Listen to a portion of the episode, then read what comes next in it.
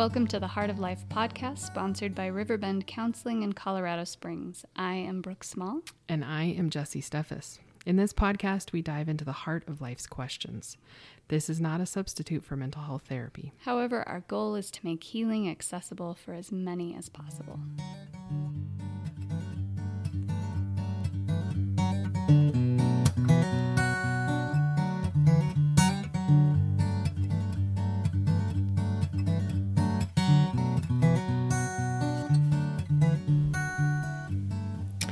This week, we are talking all about authenticity and aligning values, ordering our loves, and how to not feel like a big faker in our world.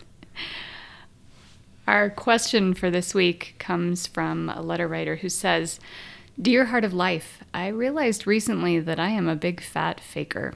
I lived most of my life thinking that I was one of the most authentic people I knew. Through a series of very educational and disappointing events, I learned that I was nothing of the sort. I try to make people think I'm smarter than I am. I pretend to have confidence in myself that I don't have. I am touchy about things that should not bother me. I am a big fat faker. Help. Hmm. I'm thinking that the, you know, touching on last week's episode, the vulnerability that it would take for this letter writer to openly write about feeling like a fat faker mm-hmm. is pretty powerful. Mm-hmm. And I want I want to validate the experience because I think that many of us come to a point in our life where we recognize that the world outs the what we present to the world outside is not really what we're feeling in our inner world. Mm. And I want to validate one that that's really human. Right. There's a reason that we do that. Yeah and that it does take a lot of courage to come to a place where maybe we're secure enough, we're safe enough in our world that we can really start to look at that. Mm. What we do when we create an outer persona and, and have that inner persona is, is really just about protection. And so, as we navigate this letter with this writer, I want to come back to that idea that there's how we learned to be and there's who we are. Mm. And all of us at some point are going to bump in to those two things are going to collide for us. Yeah. And that's where the work and the growth and becoming happens. Mm. As you as you differentiated that between you know there's how we learn to be versus who who we are, that really I'm thinking about experiences in my life that I've had that I couldn't really explore until I felt safe enough to do so. Mm-hmm. Um, specifically surrounding like my very emotional self and that part of me that holds my tenderness and my sensitivity, which is a really big part of who I am. But so much of my world was about not being that way. And so the inside, the internal experience of emotionality and tenderness was very disconnected from the outside world and relationships and compliance, cooperation, um, easy to be with, those kinds of things. Mm-hmm. Yeah. yeah. For me, I can think of one very specific example. So, for as long as I can remember, I have had this fear that I wasn't enough or I would be forgotten, I was forgettable. Mm. And so I created this outside persona where those things didn't bother me and I could have fun and I was always thinking of ways to entertain people. But really, that was about trying to protect this really scared part mm. of me. And and maybe if somebody at that before I realized and began to heal that part of me, maybe somebody could have said, "Oh, she's such a faker." Mm. Um, and maybe it was like faking it till you make it, right? Like do it long enough and it'll. Maybe there yeah. was some of that, but mostly that fear was so deep and so rooted that I was trying everything I could on the outside to keep myself from hurting. Yeah. Well, and isn't isn't that why we fake things? Is because it doesn't feel real to us yet. Mm-hmm. Um, you know, and I'm I'm thinking for this letter writer, the idea of I try to make people think I'm smarter than I am. Where's the confidence level with your own assessment of how smart you are? Right.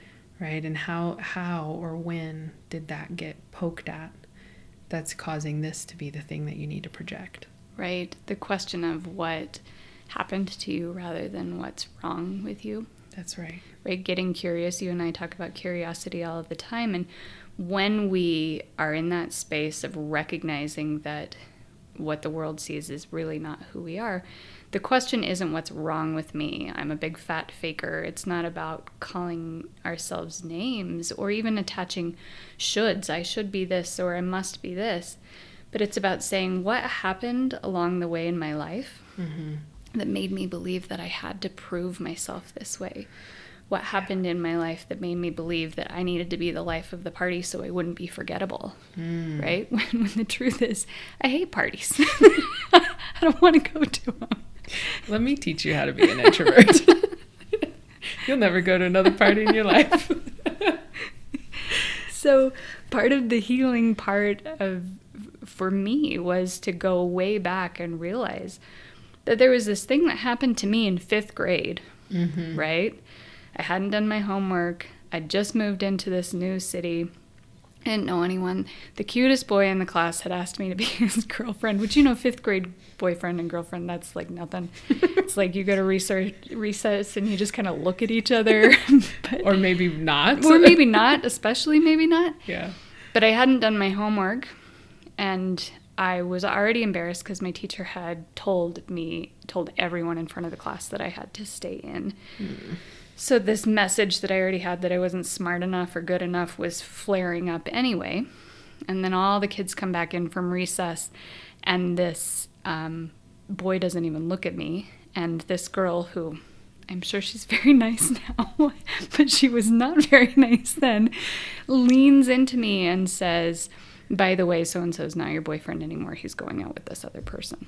She probably serves subpoenas now. Probably. Probably. She loves to make people Here's some stay. bad news. Yeah. um, in that moment, I felt so embarrassed. I just wanted to crawl under the table and mm. hide away forever. And it felt so vulnerable and so exposing that I never wanted to be forgettable mm. again. Yeah. Right? I never want I I felt like I had to be present and in front of someone for them to know. So that's what happened to me. Mm-hmm. How I learned to be safe within that um, was pretty inauthentic to who I actually am. Right. But it was a way of being safe and keeping that really tender part of me from getting touched. Yeah. Well, and, you know, as we experience things like that, I think, you know, you said you were in fifth grade, right? Mm-hmm. And I doubt in fifth grade you thought to yourself, I've just created a core memory right. and I'm going to live this way through my life until, right. you know, later on when I'm I realize. 40. just a hop, skip, and a jump. But I, I think that something our listeners can do, you know, on their own or that we facilitate in therapy, I mean, probably in every session, mm-hmm. is asking questions like, where do you think that first began? Mm-hmm. And this helps us float back to the experiences. Like one of mine, I remember as being very little, and um, I was throwing a tantrum. And so, in an effort to show me that that's not how my needs get met, my family moved to the other room. Mm.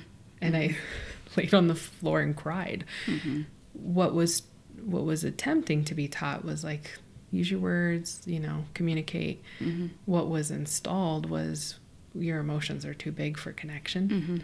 And so later on, right, it's the outcome of like, okay, I can't be too emotional in relationships or mm-hmm. they'll leave. Right. Um, nobody knew that at the time, right? And nobody intended that, of course, right? Right. right. We, we would never intend to, to hurt our child. We're trying to teach a lesson about how to be in the world. You can't be right. 40 and throwing tantrums in the room. Like, yeah. it doesn't work that way. But the reason most of the how we learn to be develops in childhood is because we are so egocentric mm-hmm. as children. That's just developmentally who we are. Yeah. That everything happens to us because of us. And so when your parents left the room, there isn't a there isn't a single part of you that's like, oh, I think they're trying to tell me that I need to, you know, use my words and be Yeah. whatever. What you're thinking is they left because of me. Mm-hmm. And as children, we need attachment and connection. Right. It's not they left because of my emotions, because as children, our emotions are us, Yes. right? That's who we are. Yeah. So it becomes a, a question about you personally that you start to wrestle with. Yeah. And of course, the natural outgrowth of that is my emotions, me, are too much in a space that people will leave me. So I'm going to keep those tucked away and hidden. Yes. Well, and that when we talk about what we tuck away and hide, it gets us into this conversation about parts Mm-hmm. and the parts of ourselves that exist. And so, you know, in, in preparation, you and I talked a bit about um, IFS, which I think we both quite delight in. Mm-hmm. Um, these, we can call these exiled parts. Yeah, well, first let's clarify. IFS is a theory in counseling psychotherapy, internal family systems, right? So when we're talking about internal family systems, we're looking at all the different parts of us. So all of the the Jesies that came up until this day Yeah. are still a part of you, and those experiences are a part of you. And so when we're talking about parts work in individual therapy, we're looking at all the aspects of our personality and how they interact. And in the same way that we would talk about a family system, we talk about those systems internally and like what works and what doesn't, what needs to be repaired, what needs to come back into balance. Um, and and that is that's the very surface level theory of ISS IFS. So as we move through this and you begin to explain what the parts are, I want people to try and imagine that we're looking at a system within your personality. One of the things that when I first talk uh, to my clients about this, there's always this kind of pushback like, what do you mean there are parts to my personality? Because parts to our personality has been really pathologized Yeah. into, you know, in movies and in media about multiple personality disorders and all sorts of things like that. And we're not talking about anything path- pathological. We're talking about something that is very human and a part of everyone's experience. Exactly. And the I think that's so important to really underline is that we all have parts and mm-hmm. and even for individuals, you know, who have dissociation and that that shows up in in dissociative identity disorder, there's these are parts that are separated. And Right. so you know, hearing your therapist say you have parts means that they're a good therapist, not that you, there's something wrong with you. And so, thinking about the idea of of our parts, it's like you said, this system that exists inside of us to help us navigate the world in a really beautiful way, mm-hmm. or at least an adaptive and functional way, Right. until it's maybe not anymore. Right, because something happened to us, right? And to further illustrate the point, when we're talking even about disorders where parts have split, Yes. even then that's a result of what happened to someone. Right? And Right. even then, it can be highly functioning. Right, and it is an adaptive response. It is an adaptive response to something abnormal that has happened. Right. So keeping in keeping that in mind as well, that really our bodies and our brains are always trying to protect and heal us. Yeah. And sometimes that goes off the rails, and that there's there isn't a checks and balances sometimes for that, right? And so d- when we think about parts work, when we think about what it means to be authentic, when we think about parts of our personality, what we need to remember is that we're not trying to get rid of mm-hmm. anything. We're trying to bring it all into balance, mm-hmm. right? So when we're when we're born, we have our inside and outside self is the same self, right? Mm-hmm. Whatever's happening out, happening outside of us impacts who who we are, Yeah. and what's happening inside of us is going to impact the world, right? Yeah. That's just the way that is. But as we go through childhood, for unfortunately for some it happens early on before they even get to school. But especially once we get to school we start to learn that there are parts of us that we need to be more protective of. And so we create strategies and ways of dealing with that and that's where these parts of our personality really start to form. Yeah. So so let's break down the Mhm. parts because I think that will lead in really well to talking about um, what this internal experience feels like when authenticity is not feeling accessible. Mhm. Um, so I'm going to talk about firefighters and exiles, and I'm going to have you talk about managers. Okay.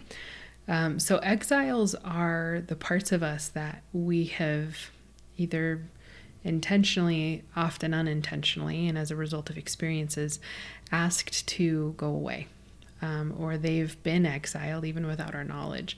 These are parts like um, sometimes our younger selves, versions of our younger selves, are more tender or emotional or sensitive selves, um, maybe selves that have experienced or held trauma for us.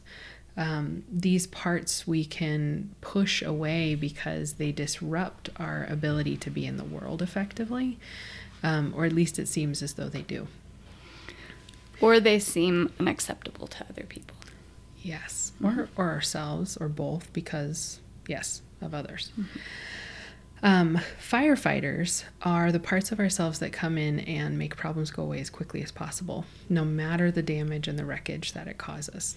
And so when I talk to clients about these parts, I often use the example of self harm or even thoughts of suicide as being firefighters, meaning um, they're ready to blow out the flame of a candle, but with a fire hose. Mm-hmm. And it's like, we don't need that much. Um, this can also be super dysregulated behaviors in relationships, um, rage.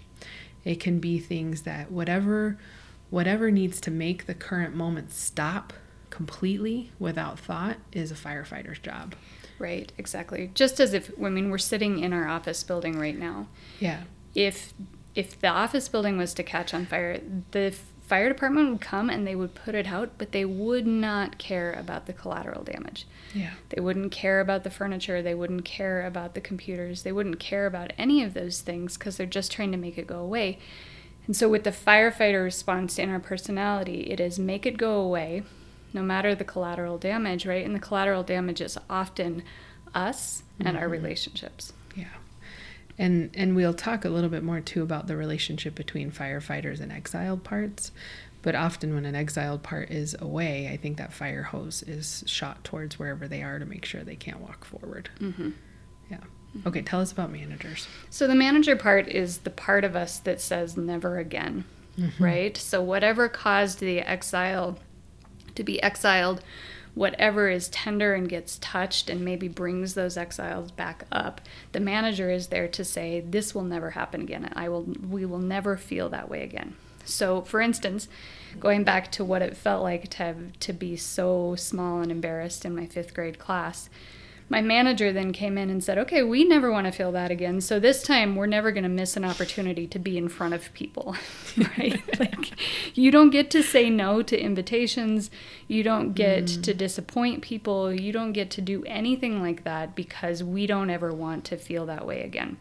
So our manager can be hypercritical of us, right? Mm-hmm. If I can see all the things that are wrong with me first before someone else does, then maybe it's not going to hurt like it did before. Mm-hmm. We can be judgmental mm-hmm. of other people and ourselves. We can push people away and out of our lives. This the manager can be um, over the top type A, where Rigid. everything has to be rigid and controlled. Um, we can be excellent advice givers as manager in our manager state because we're trying to push the problems out all the time and not have to feel any of ours Yeah. all, right? I think it's important to say too that these parts, the firefighter and the manager and the exile, they actually all have really healthy functioning in our lives when they're all in balance Yeah. right? So we do need a manager to say, "Hey, when you throw a tantrum as a 40-year-old in the room, that doesn't that doesn't work very well." Right? So mm-hmm. let's find a different way to be able to do that. Or we do have the manager that says, "Hey, these things are coming up and we need to plan and organize for those and we need to be thinking about how our actions might be impacting other people or mm. choices." The firefighter That's the part of us that's going to say, we need some boundaries here because what just happened didn't feel good. And so we're going to need to create boundaries. We need to rest. We need to restore. We need to play. Yep. All of those are really important. And even that exiled part. I can't bring my most tender part into every situation I'm in. Right. So there is space for the for us to say, "Hey, I'm going to put you over here Yeah. while I go have this hard conversation." Yeah. Yeah, and I- I think that really brings in you know the this idea of of authenticity actually having more to do with which part of self shows up in different spaces. Um, because you're exactly right. My most vulnerable self is not appropriate for the barista at Starbucks, Right. but maybe it is for my partner sometimes. Right. Um, so, you know, this touches uh, again on the vulnerability aspect, but authenticity, you know, as we do in most of our episodes, is we we also want to talk about what authenticity is not. hmm Um, and one of the things that's coming to my mind as we're circling around this is authenticity is not this idea of like I'm I'm th- this is just who I am. It's Right. I just let it show up because it's who I am, and you got to get over it. Right. You have to accept me or not. The way Yeah. that this it, this is this behavior. That's just who I am. Yeah, it you know there's this um my my dad actually made this commentary once that that notion that goes around like if you can't accept me at my, my worst you don't ex, you know you don't deserve me at my best. And my dad said do, when we really love people do we want them to have to accept us at our worst? Like do we want to be our worst with them? Mm-hmm. And I loved that idea because it's a call to is your worst self really in alignment with who you want to be in the world? Right. Um yeah. So Well, and and our worst self, right? The one that hurts other people or hurts ourselves isn't our self. It's a part of our personality that's trying to protect us. yeah. right so so when we're in the space of what is authenticity and what is not part of why we're bringing it up ifs today is so that you can start to see that when we're authentic it's that all of those parts are in alignment they're aligned with our values they're working in healthy functioning ways in our life when we're stuck in how we learned to be we're not living authentically because we're in protection mode. We can't simultaneously being be in protection mode and connection mode. Mm-hmm. So when when we're at our worst, when we're raging, when we're angry, when we're all of those things and let me add a little bit here. Angry's okay. I'm not saying angry's not okay. But when our emotions harm other people, we can most certainly say that that is not our authentic self, that is our reactive Yeah. self. Yeah. Well, and this this brings up too the the part of IFS which is the core self, Mhm. and this is this um, other part. It's not really a part, but it's the it's the core self, which is courageous and kind and congruent and um, it's our untouchable self that no matter what happens, our core is this beautiful goodness. And it's the managers and firefighters and exiled parts that are kind of swirling around this. And so with with the balance, you know, of which you're speaking, it allows us to allow more of the core self to be forefront and shown. And that core self then can take over some of the management of here's who I need to show up in this environment, or here's who I need to show up today. Mm-hmm. Um, and that core self can show up more often, which I think is really kind of the epitome of authenticity is when we feel really secure in that core self. Hmm Rooted and grounded, and know that the other parts, the exiled part, the manager, and the firefighter, those are places we go depending on what the circumstances are, Yeah. right? And what we need. Right. So it's still how we learned to be, but it's in alignment with our values. It's not reactive, it's responsive. Yeah. And it's all regulated from that really rooted and grounded core self rather Yeah. than feeling what, you know, my clients and I often talk about this idea of feeling hijacked by our response. Yeah. When we're hijacked by our response, that's not authentic. That's reactive, right? Right. Again, it's just coming from one of those parts of us that's trying to to protect us. So, in that, you know, we brought values up several times, and you and I very rarely talk about values detached from the idea of ordering loves. Mm-hmm. Um, we've even done workshops about it. And, uh, you know, as, as we talk about this, I'm wondering if you can describe the idea of ordering your loves. I think we've all talked, you know, thought about values and value sorts, and we can get into that. But this idea of ordering our loves really takes it to a deeper level. Sure. I was reading uh, several years ago a quote by St. Augustine, and he said that sin, and I'm going to uh, sin not in a religious sense, but in a way that we are living not authentically to ourselves, right? There is there is incongruence in our life. It happens not because we're fundamentally flawed or because we are depraved or um, damaged, but it happens because we get our loves out of order. Mm. So, for instance, if I value loyalty and friendship, and you come to me and you tell me something that is really tender and vulnerable, and you ask me to keep that confidential, well, uh, that feels good to me because I value that. I value that loyalty and that friendship. But then let's say that I go to a dinner party and that that scared part of me kicks in, mm-hmm. the manager that says, We're never going to be forgotten. We need to be important to all of these people. Well, that manager kicks in, and I decide that in order for me to have the attention that I need in that space and to not feel so scared, I'm going to tell your story. Mm-hmm. Well, now my loves are out of order because I put my love of popularity, of being accepted, over my love of loyalty.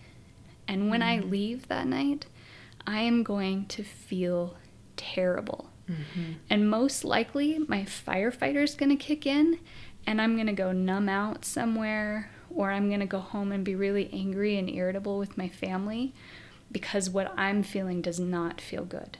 Yeah. Right? So when we're talking about values, none of none of them are good or bad none of them are right, more right or more wrong than others. But it's the order that we live them that mm-hmm. makes the difference in how authentic we are, mm-hmm. right? So let's say, f- for instance, the writer here has told us that they value a couple things, right? They've told us that they value being smart mm-hmm. and and being around smart people, and they value confidence. Mm-hmm right? Yeah. So so those are important. My guess is those aren't top of the list important to this person. Yeah. And so when the writer finds themselves in situations where they are trying to be smarter than the other people in the room or they are showing, you know, needing to look like they know, What's feel confidence on? in everything. My guess is the reason they f- they feel like a big fat faker when they leave is not because those things aren't important, but because they put them above other things that were more important. Yeah. So let's say that this person values discourse or conversation, but goes into a room and shuts everything down by looking like they know everything and the other person doesn't.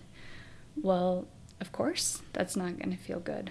Yeah. That's going to feel protective. My guess is there's a story there mm-hmm. that says um, you're not important enough if you don't know these things or you don't you'll be stupid or whatever that is but it doesn't feel good because it's not aligned with the values and instead it's reactive and those parts are taking over yeah you know i think this feeling that you're talking about really is a good gut check for noticing when this might be happening so when we have interactions and afterwards we have that like ugh that that yuck feeling or mm-hmm.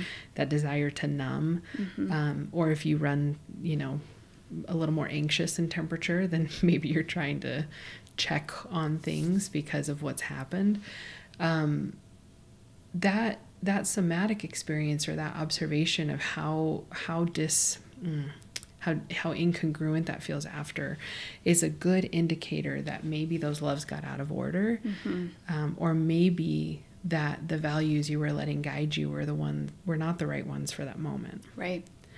And that gets that lets us be curious. Okay, then then what what was in charge? If it wasn't my values, what part of me is it the part that says I never want to be hurt again? Right. Or is it the part that says, ooh, that hurt and I needed to do all these things to make it go away? Yeah. Right? Ooh, when they said that and I didn't know the answer and I got mad and said mean things to them, well, that's reactive. That's not who Yeah. I am. That's reactive, right? So so getting really curious about that.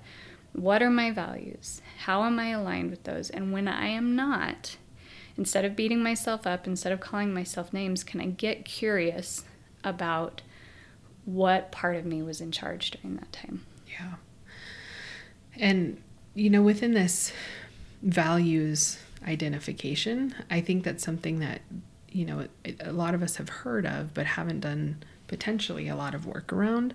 And if that's the case for you, if you've not, you know, thought about what your values are, quick, quick and simple, some ways that we talk about that is, um, you know, you can do things like a value sort, but one of the one of the ways that I like to think about it that was most helpful that you showed me, Brooke, is the givens, the ones that are just, yeah, of course. Push those to the side because if of course you value your faith system, then maybe you can push that to the side because it's already in working knowledge, it's habitual, it's muscle memory. We're looking at when we're doing values work, really finding the meat of the ones that are like, ah, my safety and security flip flops often with my risk taking and my bravery. These two I value so much, but In what order? in what order? And and that order will be different given different times of life. Mm-hmm. And that's what's really cool about the flexibility of values too. Right. One of two of my values, right, are opportunity, like mastery and opportunity and simplicity. and those two, if I get those out of order, I I burn myself out. Simplicity always has to come first, which means that I only say yes to life giving and affirming opportunities, and I say no to other opportunities, which is really, really, really hard for me. Yeah. But if I flip flop those, if I get my loves out of order, um, I feel it. I'm more reactive. I'm living in that space of protection rather than connection. Yeah. And I notice it. I notice it in my body. I notice it in my relationships. And I notice that I am not as rooted and grounded in my core self. Yeah. And and for me, and maybe this leads to one of my takeaways that I want to offer.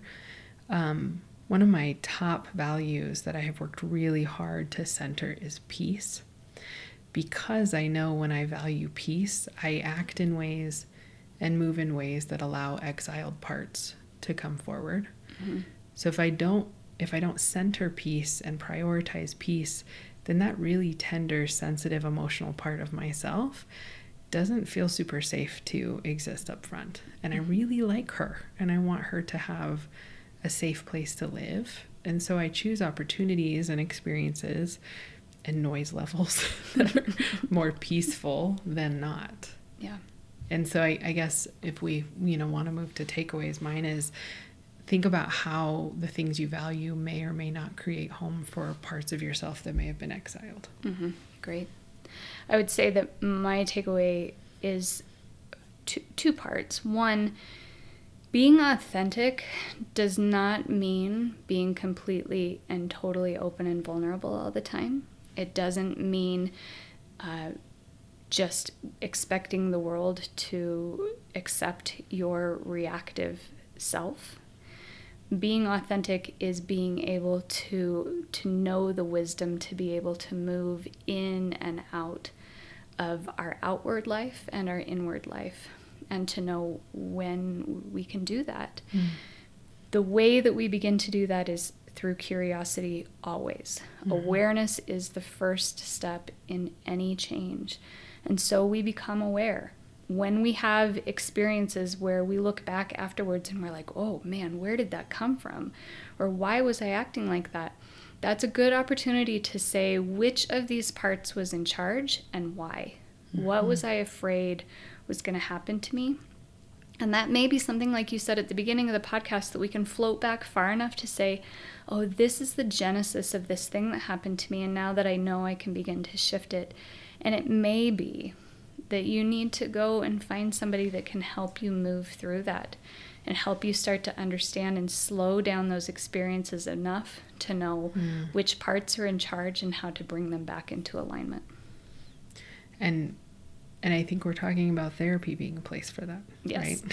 And, I mean, I think therapy is the place for just about everything, but yeah, With a few exceptions. okay, yes. With a few exceptions.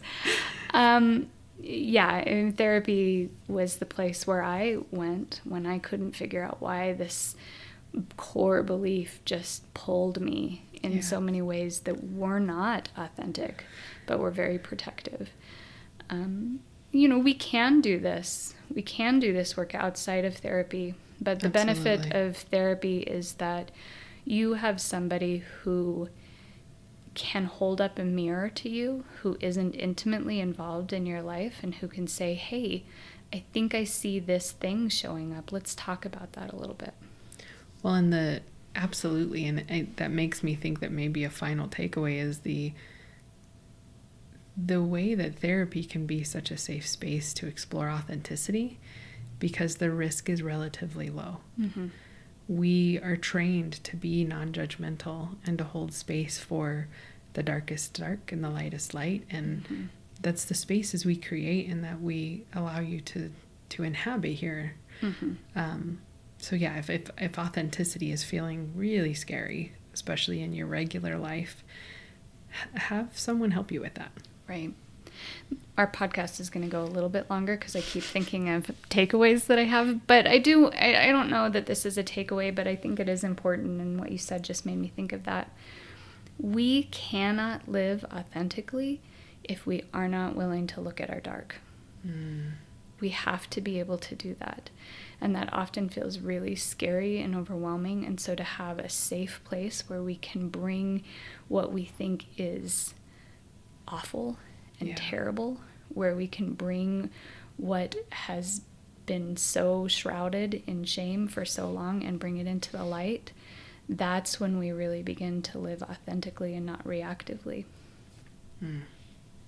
I'm really glad you extended that. That's important. Thank you as always for your letters and we will we'll be here soon. Yeah, thank you.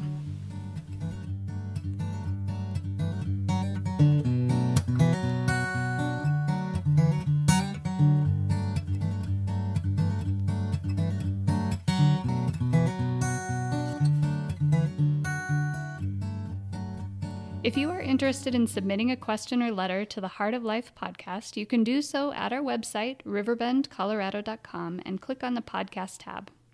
We would love for you to give us a five star rating on whatever platform you listen to this podcast on. By doing so, you help us make the Heart of Life podcast easier to find and more accessible for everyone. We will see you next week as we walk each other home.